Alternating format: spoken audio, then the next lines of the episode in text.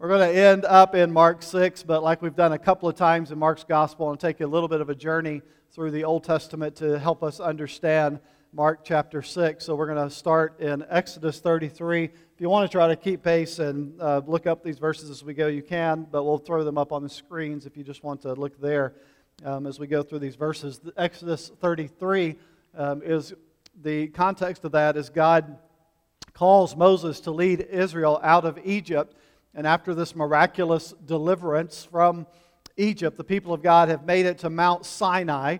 And God asked, or Moses asked God there to reveal himself so that Moses will know who this God is who called him to this monumental task of leading his people to the promised land. And so God agrees with this one caveat. He says, Moses, you can't see me directly and live, so I'm going to hide you in the cleft of the rock and allow my glory or my goodness uh, to pass before you. Exodus 33, the Lord said to Moses, This very thing that you have spoken I will do, for you have found favor in my sight, and I know you by name. Moses said, Please show me your glory. And God said, I will make all my goodness, listen to these words, pass before you, and I will proclaim before you my name, the Lord. And I will be gracious to whom I will be gracious, and will show mercy on whom I will show mercy. But he said, You cannot see my face, for man shall not see me and live. And the Lord said, Behold, there is a place by me where you shall stand on the rock. And while my glory, here we are again, passes by, I will put you in a cleft of the rock. I will cover you with my hand until third time I have passed by. Then I will take away my hand, and you will see my back, but my face shall not be seen. And then we bounce down to the next chapter, 34, verse 4. Moses cut two tablets of stone like the first. He rose early in the morning, went up to Mount Sinai as the Lord had commanded him, and took in his hand two tablets of stone. The Lord descended in the cloud, stood with him there and proclaimed the name of the Lord. And then verse 6 the Lord passed before him and proclaimed, The Lord, the Lord. And then listen to this description of who God is. This is God saying who he is a God merciful and gracious, slow to anger, abounding in steadfast love and faithfulness, keeping steadfast love for thousands, forgiving iniquity and transgression and sin but who will by no means clear the guilty, visiting the iniquity of the fathers on the children and the children's children to the third and fourth generation. And then Moses' response to all of this Moses quickly bowed his head toward the earth and worshiped. So we have in this language of the mountain of God that he will pass by, that his name is his identity, and his identity, uh, he reveals himself, and that he is merciful and gracious and slow to anger and abounding in steadfast love. And so this pass by language, this pass by language occurs again in a similar scene when the prophet Elijah has had this kind of epic battle with the prophets of Baal on Mount Carmel, another mountain, and he flees to Mount Horeb after this confrontation with the prophets of Baal. God sends fire from heaven. Elijah flees to Mount Horeb, which was called the mountain of God, and he's depressed. He's in utter despair. And in utter despair, Elijah informs God, There's no one left. There's no other prophet in all of Israel. I'm done. And God has something to say about that. God speaks to Elijah. He prepares Elijah for this divine revelation, this divine encounter, and he speaks these words in 1 Kings 19:11. God said, "Go out and stand on the mount before the Lord." So again, mountain language where this is happening. And behold, the Lord, here's our words, pass by, and a great and strong wind tore the mountains and broke in pieces the rocks before the Lord. But the Lord was not in the wind. And after the wind, an earthquake, but the Lord was not in the earthquake. And then if you go on to read the rest of this text, uh, the, the, the God is, is in a whisper. He whispers, he hears a voice, a whisper. And that's where God is located. And then we go to Job chapter 9. Here in Job 9, let me read the words and then I'll explain them. Job 9, 7, and 8. Um, he who commands the sun, this is God, he who commands the sun and it does not rise, who seals up the stars, who alone stretched out the heavens and trampled the waves of the sea. Jump to 10. he who does great things beyond searching out and marvelous things beyond number. Behold, here's our language, he passes by me. I see him not, he moves on, but I do not perceive him. In Job, he, Job is marveling at God's unknowability, that we cannot fully know God, our inability to fathom the wisdom of God, to understand the fullness of God's ways. Uh, Job stands in awe and wonder of who God is, how big He is, this God who treads on the waves of the sea. This is a common theme in the Old Testament. This God who controls and treads on the seas. We see this again and again. This God who reveals himself to his people and how he reveals himself is that he is good and gracious and merciful and long suffering. And so we capture this Old Testament image of this God who reveals himself by passing by, passing by. And then we get to our text in Mark chapter 6, verses 45 through 46. It helps us begin to understand what's going on here. So we jump into Mark 6:45. Immediately, there's our trigger word we've seen in Mark's gospel again and again. Immediately he made this word made is to force someone to do something. He made his disciples get into the boat and go before him to the other side to Bethsaida. Now, notice where they're headed to Bethsaida. Um, we're gonna, they're going to end up somewhere totally different, but they're headed to Bethsaida while he dismissed the crowd. And after he had taken leave of them, Jesus went up on the mountain to pray. There's our language again of the presence of God on the mountain, right? And so, Jesus here, context, remember, um, when we got to the feeding of the 5,000 last week, and go back and listen to the last few weeks remember this. And when we get there, the disciples have come off of this long ministry campaign. They're tired, they're exhausted. Jesus is tired. He says, Come away with me, let's rest for a while. And so instead of being able to go away, the crowds press against him. The crowds are there. He's filled with compassion for the crowd. Teaches them all day after being tired and exhausted. He teaches. The disciples are like, we got to send these people home. They're hungry. They're hangry, right? We got to send them home. They're going to be upset and mad and hungry at the same time. Not a good combination. Jesus is like, feed them. They're like, we can't feed them.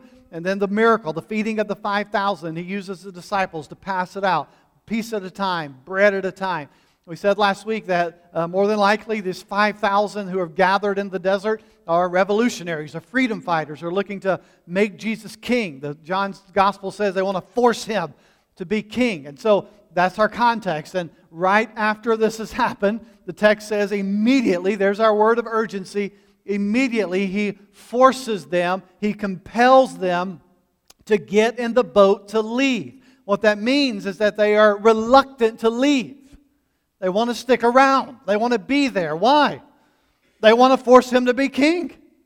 They want Jesus to throw down. They want Jesus to overthrow the Romans, to take up the mantle, to be this ruler and king and warrior, to set up this dynasty. Jesus forces them into the boat to head to the other side. And he says, I'm going to dismiss the crowd. He prevents this kind of developing insurrection by hustling away the disciples and retreating to a mountain to spend time with the Father in prayer. This is a common place in all of Scripture to meet God is in the mountain. We see it in Exodus. We see it in Elijah and over, through, and over throughout the New Testament. We'll see it when the disciples go to the Mount Transfiguration with Jesus. It's over and over in the mountain that people go to meet God. And so Jesus retreats to the mountain. Remember, Jesus is a different type of king. He's not the type king they're looking for. He's a different king with a different purpose. And his agenda is not to overthrow the Romans. His agenda is not to establish an earthly dynasty, to rule and reign. His agenda is not to establish an earthly kingdom. He's a different type king with a different agenda. So he pushes the disciples into the boat. He retreats into the mountain to pray. He's not joining the revolution. He's not going to be forced to be king. So that's where we find him. That's our context for what happens. And so, 47, uh, Jesus is there and, and he's alone. The disciples are out on the sea. When evening came, the boat was out on the sea. He was alone on the land. And he saw that they were making headway painfully, for the wind was against them. And about the fourth watch of the night, I love how the scripture just says this so casually about the fourth walk of the night. He came to them walking on the sea. Like it's just like out there, right? Like he just came walking on the sea, strolling out to them, like this is the norm. He came to them walking on the sea. He meant to pass them by. What does that mean? We'll jump into it in just a moment. Uh, but Jesus is alone. He's in the mountain. The disciples are on the sea. They are struggling. They are straining against the sea. It says that they are painfully trying to make headway. This is the same word that's translated in other places in the text torment. They are being tormented. They are painfully trying to make progress in the sea, but they are fighting the wind. Now, we've already watched, we've already seen one sea episode, right, where Jesus was in the boat asleep and wakes up and calms the sea because their lives were threatened. This is not like calming of the sea, uh, sea rerun. This is different. This is Jesus walking on the sea um, to calm the wind. Uh, it doesn't seem like the, the, the, the, lives of the disciples are in danger this time. They just can't make any progress. It's like, I don't know, running on the treadmill. If you're a runner, why do you choose the treadmill? Like you're, you're not getting anywhere. You're just staying in the same place, which Ash can tease because when I used to run, which I always hated running because I always want to have a purpose. Like, I want to be catching something, throwing something, chasing down someone, being pursued by a bear or something. There needs to be some purpose in me running. Uh, but when I would run and discipline myself to run, it was always on the treadmill. Never felt like I was making any progress. Or maybe this, in, in this case, it's the rowing machine. You're just on the rowing machine and you're not going anywhere.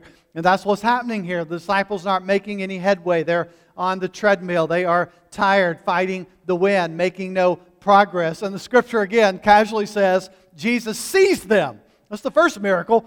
He's alone on the mountain and he sees them.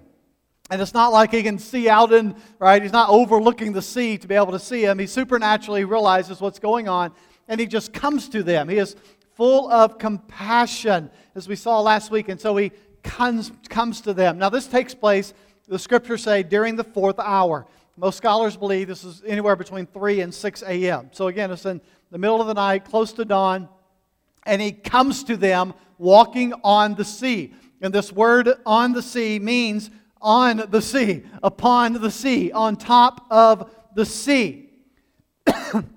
Jesus walks, cough drop, wrong place.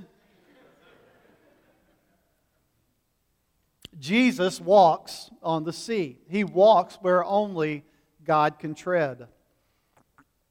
Where the scriptures say only God can walk.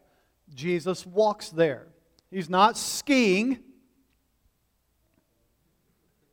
Yeah, any water skiers in the house? Oh, man. Few, a few. I used to water ski even, I don't know, 30 years ago. I liked it when I did it. Uh, my most recent, not water skiing, but riding something on top of the water, was is tubing.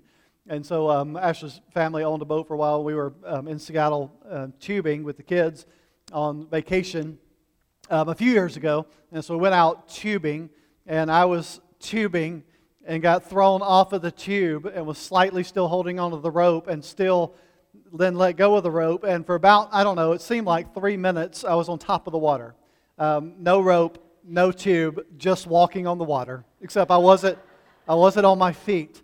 And I felt like I was on top of the water for a long time, and I felt like, well, maybe it was just my imagination. But when I got back to the boat, all the kids were like, you were, you were on top of the water for like at least a, a solid four minutes, it seemed like. So that's the closest I've ever come to walking on the water, and it was unintentional, and it was only because I was getting dragged by a rope on top of the water.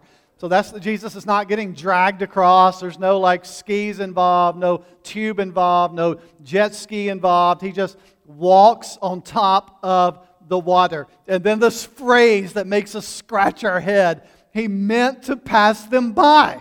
What does this mean? Jesus is passing them. Is there a turn signal involved here? Like, I'm, I'm by you. By the way, if Jesus is doing this, he's in the fast lane because he's passing. There's a scriptural point here. If you're not passing people, stay out of the fast lane. Are you with me here? But that's not what's happening. You clap over that. Woohoo! Amen, brother. Everybody's not clapping. You ride in the fast lane slow, don't you? I see you. I meant to, Jesus is going to pass them by. Is he in the fast lane, passing, going to beat them to the land, right? What's going on? Hopefully, you can make the connection to our introduction. The scriptures that we read, this Old Testament language, signals moments God reveals himself is when he is passing by his people. And what he reveals in these moments is who he is that he is full of compassion and mercy. This language he meant to pass them by is the idea that God is revealing himself to his people. The Son of God, Jesus revealing himself as God.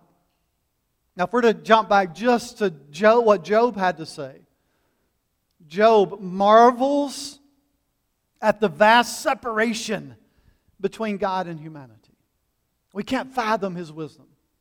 We can't understand his ways with our human capacity. God does what we cannot do.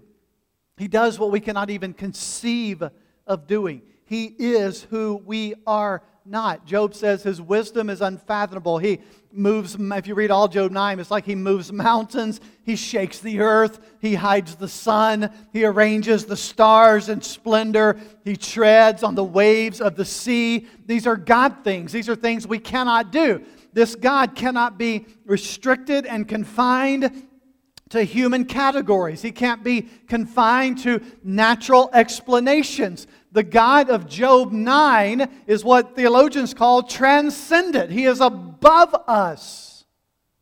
The phrase that's often used about the transcendence of God is that He is a wholly other. Not a holy, like pure, H O L Y, but wholly, meaning completely removed, completely other. Wholly other. That's the transcendence of God. There is a wholly other. That's the God that Job is painting in Job chapter 9, that God can never be confused with humans. He does what we are incapable of doing. It's why he hides Moses in the cleft of the rock and says, You can't look on me. It's why he says to Elijah, I can come to you in an earthquake and a storm and a whirlwind, but I'm going to whisper to you. It's why Job says he's unfathomable, he is unknowable. But when we land in Mark 6, when Jesus passes by the disciples on the lake, he's doing something different than how God revealed himself in the Old Testament. He is making God visible. He's revealing who God is, not by staying removed from them, but by drawing near to them coming close to them. He is not removed, but He is near. So that means that we worship a God who is both transcendent beyond what we can comprehend, and at the same time, He is intimate. He is near to us. He is personal. He is close to us. So you see why Mark uses this language here. Jesus would have passed them by. He's revealing that He is this God of the Old Testament who is transcendent and removed, but there, he's a different king. He is something different about Jesus than what they had perceived in their minds. He is a God who draws near to them, who is close to them, who comes to them in the storm of life, who comes to them when they are struggling against the wind. Verse 49. Look how they respond to Jesus. But when they saw him walking on the sea, they thought it was a ghost, right? I'm with you on this. I'm right in the boat with them. They thought it was a ghost. They cried out, but they all saw him and were terrified. But immediately, there's our urgency word, immediately he spoke to them and said, Take heart, it is I. Do not be afraid. It's interesting, the wind and the waves do not throw the disciples into a panic. What throws the disciples into a panic is seeing Jesus walk on the water. That's what frightens them. Jesus walking on the water, they are afraid. They are frightened. I think when we read Mark 4, we said they were scared, right? The word we would use. They're petrified. They were scared out of their minds. They believe they are seeing a ghost. Now, the ocean, the lake, the sea of that time was a chaotic place, and the people's perspective of the sea was a place of chaos and, and evil. And so it would be common for them to think maybe they're seeing some type of sea demon, right? But Jesus reassures them. He says as he draws near, Take courage. It is I. Do not be afraid. Now, another significant point here not only this idea of Jesus passing by, he's revealing himself as God, but the phrase that Jesus uses here, the phrase that is, phrase that is translated, it is I, in the original language, and I don't like to throw a lot of Greek around, but you need to know this one because this is used throughout the New Testament. The phrase here is ego I me. Ego I me. It's not like what you put in the toaster oven this morning that was a frozen waffle, like Lego my Eggo, not that kind but same pronunciation, ego. So a lot of you should be able to remember that. Like, yeah, I'm, I'm a chocolate chip, frozen Eggo kind of guy. Um, Eggo, and then I, me, right? You can recognize that. I, me. Ego, I, me. All right? So all of us this morning are going to get to quote New Testament Greek together. We say, Ego, I, me. Ready? One, two, three. Ego, I, me. There you go. You can go home and tell people you at least know one phrase of New Testament Greek. Ego, I, me. This is translated, it is I, or I am often in the New Testament. Here's why that is important. These are the same words that God uses in Exodus chapter 3 when Moses goes to the burning bush and Moses says, Look, I'm about to show up to this crew of Israelites. I'm going to tell them that God has sent me to deliver them. And who am I going to say sent me? And God responds from the burning bush, Tell them the great, remember it? I am. I am who I am sent you. Same word. So when the Old Testament was translated into Greek, Old Testament written in Hebrew, when it was translated into Greek, we call it the Septuagint. The translation there is ego I me. I am. I am. And so the language that Jesus is using here, the words that Jesus is using here, echoes back to burning bush, God declaring, I am the great I am. Jesus is identifying himself as the great I am. I am the God of Moses, and I'm in the sea with you. The great I am. And I hope you understand this is not just all random words pieced together, that there's a story here. There's a redemptive story that God has been writing since the opening scene. And God says, or Jesus in this moment says, I am God. I'm the God of Moses. I'm the God of the burning bush. Right? I'm the God who passes by. I'm the God who reveals himself. Do you understand the significance of the claim that Jesus is making? This is what got him stoned. The Jewish leader says he's making himself equal with God, we read in John, and Jesus is exactly doing that. So he either is God or he is not. And if he is not God, just, let's pack it up and go home. There's no reason for us to be here. It's who Jesus claims to be. I am the great I am, saying in that moment. So, verse 51. They all saw him. They were terrified. And Jesus gets into the boat, 51, with them. And the wind ceased. And they were utterly astounded. Then look at this kind of weird tidbit that Mark gives us here. For they did not understand about the loaves. He takes us back to the previous incident. But their hearts were hardened, is why. So Jesus gets into the boat, the wind subsides, and the disciples are amazed. They're astonished, the text says. And then Mark throws this little tidbit in, for they, they did not understand about the loaves, but their hearts were hard. What? Huh? What does this mean? You see, hardened hearts are normally the call sign of outsiders, the people that are not followers of Jesus. Here, the disciples, the insiders, display calloused hearts because Mark in his gospel is constantly reminding us that faith does not come from knowing about Jesus. Faith does not come with even being with Jesus. The disciples continue to fail to see Jesus for who he is, and they will continue to fail to see Jesus for who he truly is until he comes up from the dead. It's only after the resurrection that all the light bulbs go off for them. I don't even have time to chase this, but think this, think about this in the context of he just sent them on mission. He just sent them out to proclaim the gospel and heal things and then and heal people and then two epi- and cast out demons and two episodes later they're like hearts are their hearts have been calloused. They don't even understand who Jesus is because he, Jesus continues to use struggling broken people to move the message forward. And then we have this kind of summary passage. We're going to end chapter 6 today. When they crossed over, they came to the land um, at Gennesaret, which is a totally different place. Bethsaida is where they started. They end here. They moored to the shore. And when they got out of the boat, the people immediately, third time we've got this trigger word, immediately recognized him, ran about the whole region, began to bring the sick people in their beds to wherever they heard he was.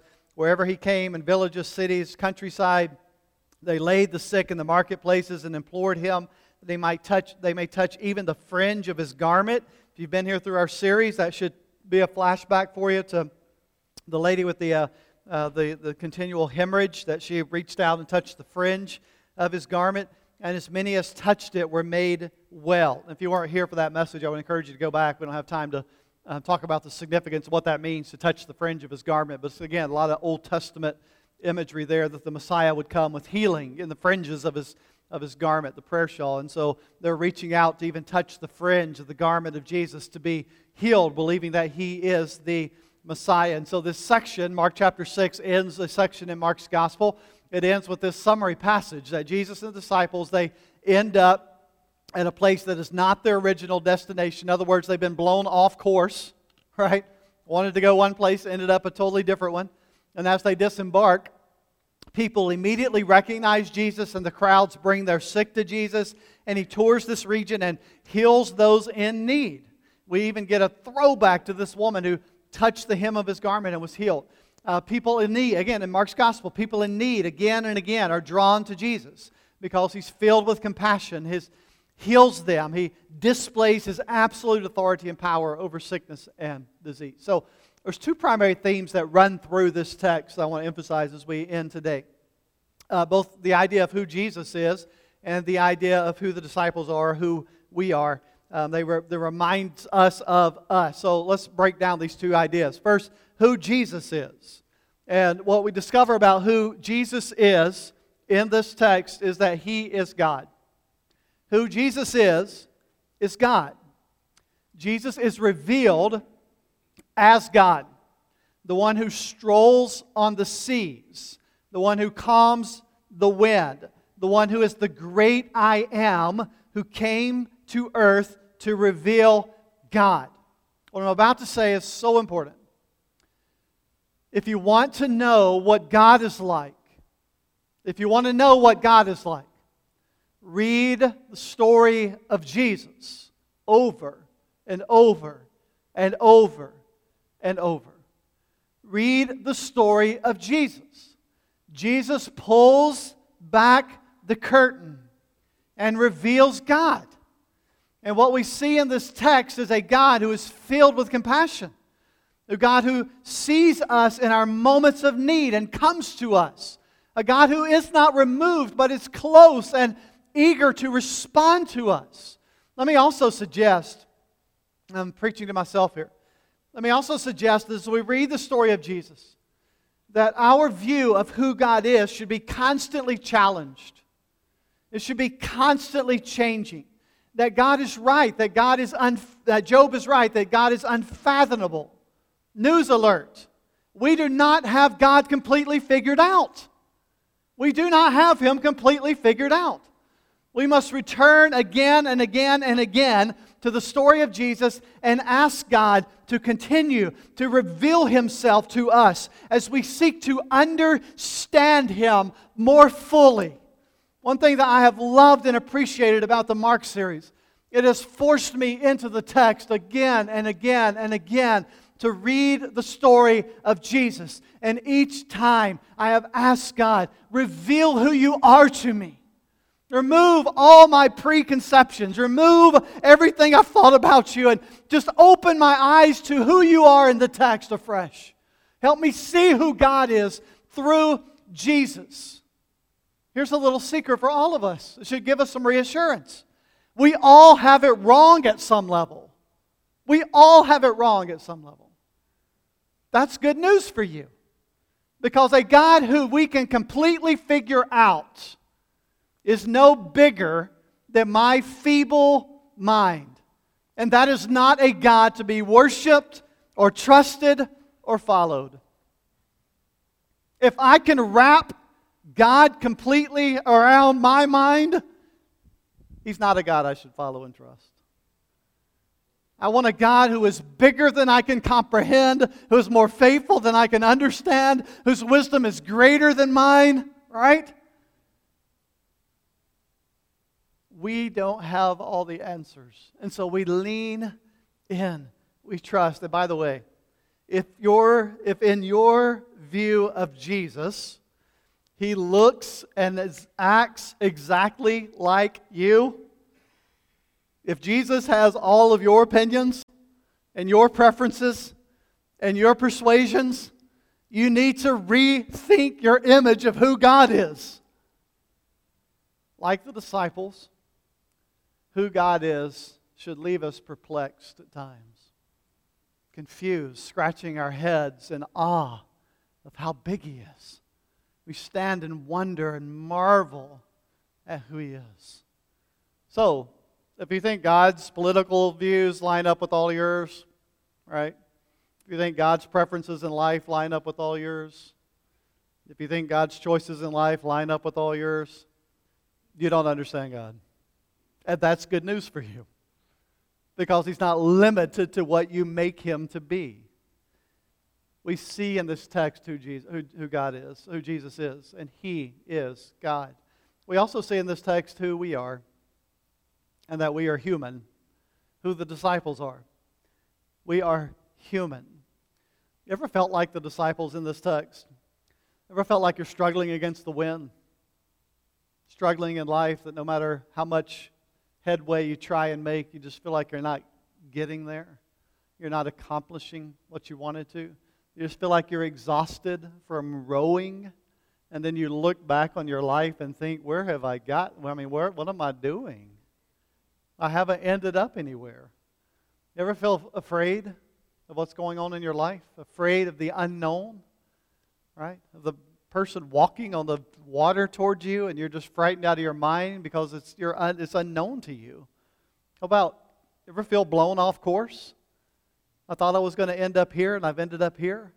I thought I was going to be this, and I'm not. I thought my marriage was going to look like this, and it doesn't. I thought my parenting skills were going to be these, and they're not. I thought my work was, my job was going to be this for me, and it's not. I thought this was going to bring fulfillment for me, and I'm more depressed than ever.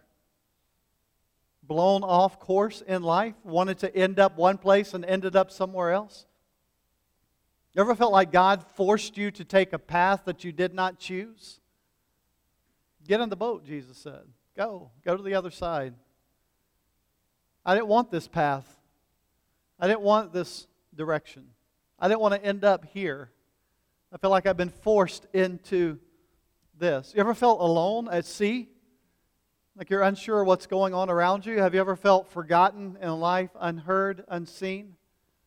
You ever felt unsure of who God is and what He's doing? God, I don't understand you in this moment. I don't know what you're doing here. What about, ever felt like the disciples, your heart's just grown a little cold, calloused, hard? There's not a freshness to the message, a freshness to the gospel. There's, I'm going through the motions. Ever reached a place in life where you just felt a little calloused in your heart and soul? What about confused? Like we are the disciples, aren't we? because we are human. And yet, there he is. There Jesus is, right in the middle of the sea. Uh, we expect him to be on the mountain. We that's where people met God, was on the mountain. Moses met God on the mountain. God comes to Elijah on the mountain. Over and over again, Jesus retreats to the mountain to pray.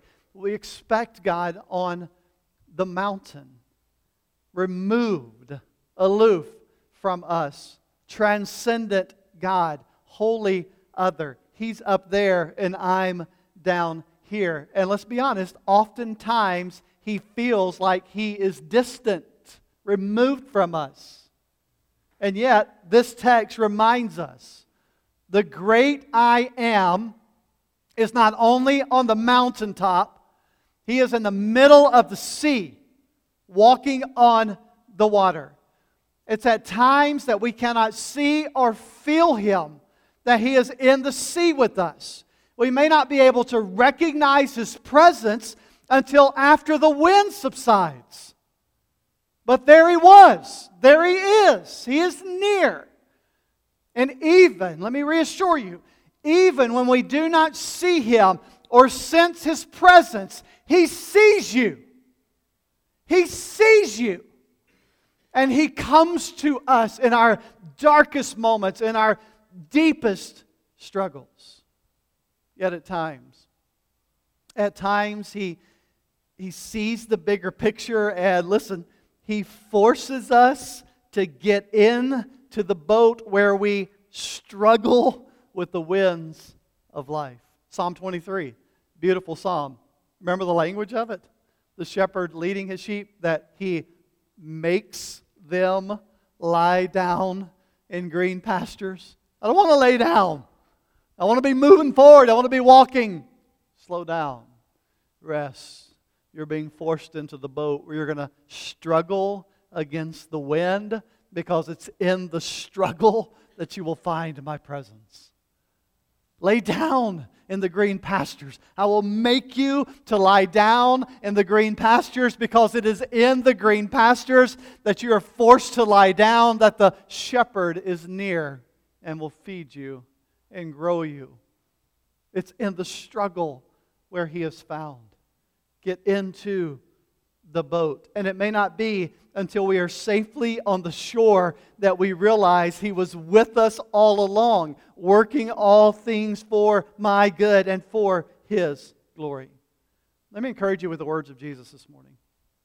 Take heart. Do not be afraid. Be courageous. He sees you. Whatever you're going through in life today, follower of Jesus, He sees you. He sees you. You may not feel seen. You may not feel like He is near. He sees you. Whatever you're going through, in that marriage, in that struggle, in that sickness, in that decision, in that job where you're not finding fulfillment, He sees you in your struggle and He comes to you. It may not look like you think it's going to look, it may frighten you, but He comes to you, and He is God. Even when you do not see Him, He sees you. C.S. Lewis writes in the Narnia Chronicles um, Aslan is the, the lion in the Chronicles of Narnia that represents the Christ figure. Um, it's a spiritual allegory, if you know that, but um, Aslan is the lion who represents Christ um, in the stories. And, he, and the horse and the boy and his boy um, Aslan appears from over the sea, and he appears without warning. And he's exactly what they needed. And here's what it says in The Horse and His Boy Aslan was among them, though no one saw him coming. They never saw him coming, and yet he was among them and with them. Whatever you're facing this morning, follower of Jesus, be courageous. Not based on your strength, not based on your resources, but based on who He is. That He is the God who treads on the seas. Here's what I want you to hear, because a lot of times when we use this language, be courageous, it means that we need to buckle up, right? I need to bootstrap up and I need to pull my pants up like a big boy and get going and display courage like it's got something to do with us somehow and I want you to hear me when I talk about this. Be courageous. You must see who He is to know who you are in Christ. We must see who He is to know who we are. Jesus did not rescue them out of the sea. They still had to struggle. They were still rowing. Instead, his presence enabled them to get through their voyage, to find the strength and courage to get through in Him. What we need at City Church are courageous followers. We need courageous men. Today is Father's Day, right? I don't want to pick on our dads today. As a matter of fact, let me say this City Church has a group of men, a dads, man, you are you're there. You step into that space, right? You work hard, you play hard with the kids, you trust Jesus. You're stepping into it. Man, I applaud you. Be courageous. Step into that space. Keep stepping into it. They need you. To lead. Take heart. Be encouraged. And have the courage. We have dads who make those choices to work hard and pray hard, right? And keep their hearts pure. We have dads that step into that space of like, I'm not going to invalidate my marriage by looking at porn. Right? We have dads that make those choices and step into that space to trust Jesus and pray over your family and pour into them. And I applaud you. Be courageous and keep it up. And then we have men who do not do that. And I encourage you to step up, not based on your own strength, but based on His.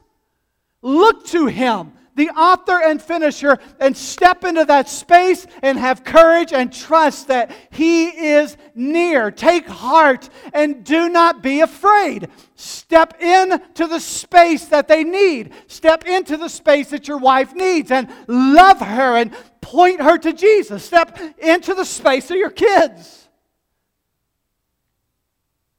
Pray for them. Get on the floor and play with them when you get home. Spend time with them. Work hard, but at the end of the day, work harder in your home.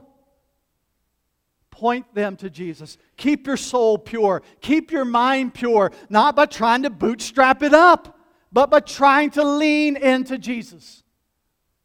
By being open and honest with the people that God has put in your life. Take courage. Step up. Do not be afraid. He is near us. We need courageous men by his strength. Guys, go to war because we're in a fight. We're in a fight for our souls and the souls of our family. And if you take the war for granted, it'll get you, right? You're in a battle. I read a quote from Spurgeon this morning. I should have pulled it out. Or Spurgeon was like calling dads to step in, to arm up, to man up. And he says this, and I'm not talking about the, the war that's going on in the world around us. I'm talking about the war that's taking place inside the walls of your house. To step into that space and be courageous. We need courageous moms. We need courageous ladies that will pray for their kids and will pray for their spouse. And we need courageous ladies that will say, when my husband's not leading like he should, I'm going to step up and I'm going to pour into him. I'm going to love him. I'm going to love my kids. I'm going to be courageous. I'm going to be a courageous mom that takes heart in who I am with Jesus. Ladies, some of you, God has gifted you in a way to step up and lead. Be courageous. Step into that space. We need courageous students. We need courageous kids that will represent Jesus and speak Jesus into a culture that is against them and speaking against them, that they will be a light in the darkness. We need courageous employers and employees. We need courageous workers. We need courageous people who are living in a culture pointing people to Jesus, finding our strength in courage in the, in the one who walks on the seas know who He is. Listen, we don't need more jerks. We got plenty of those.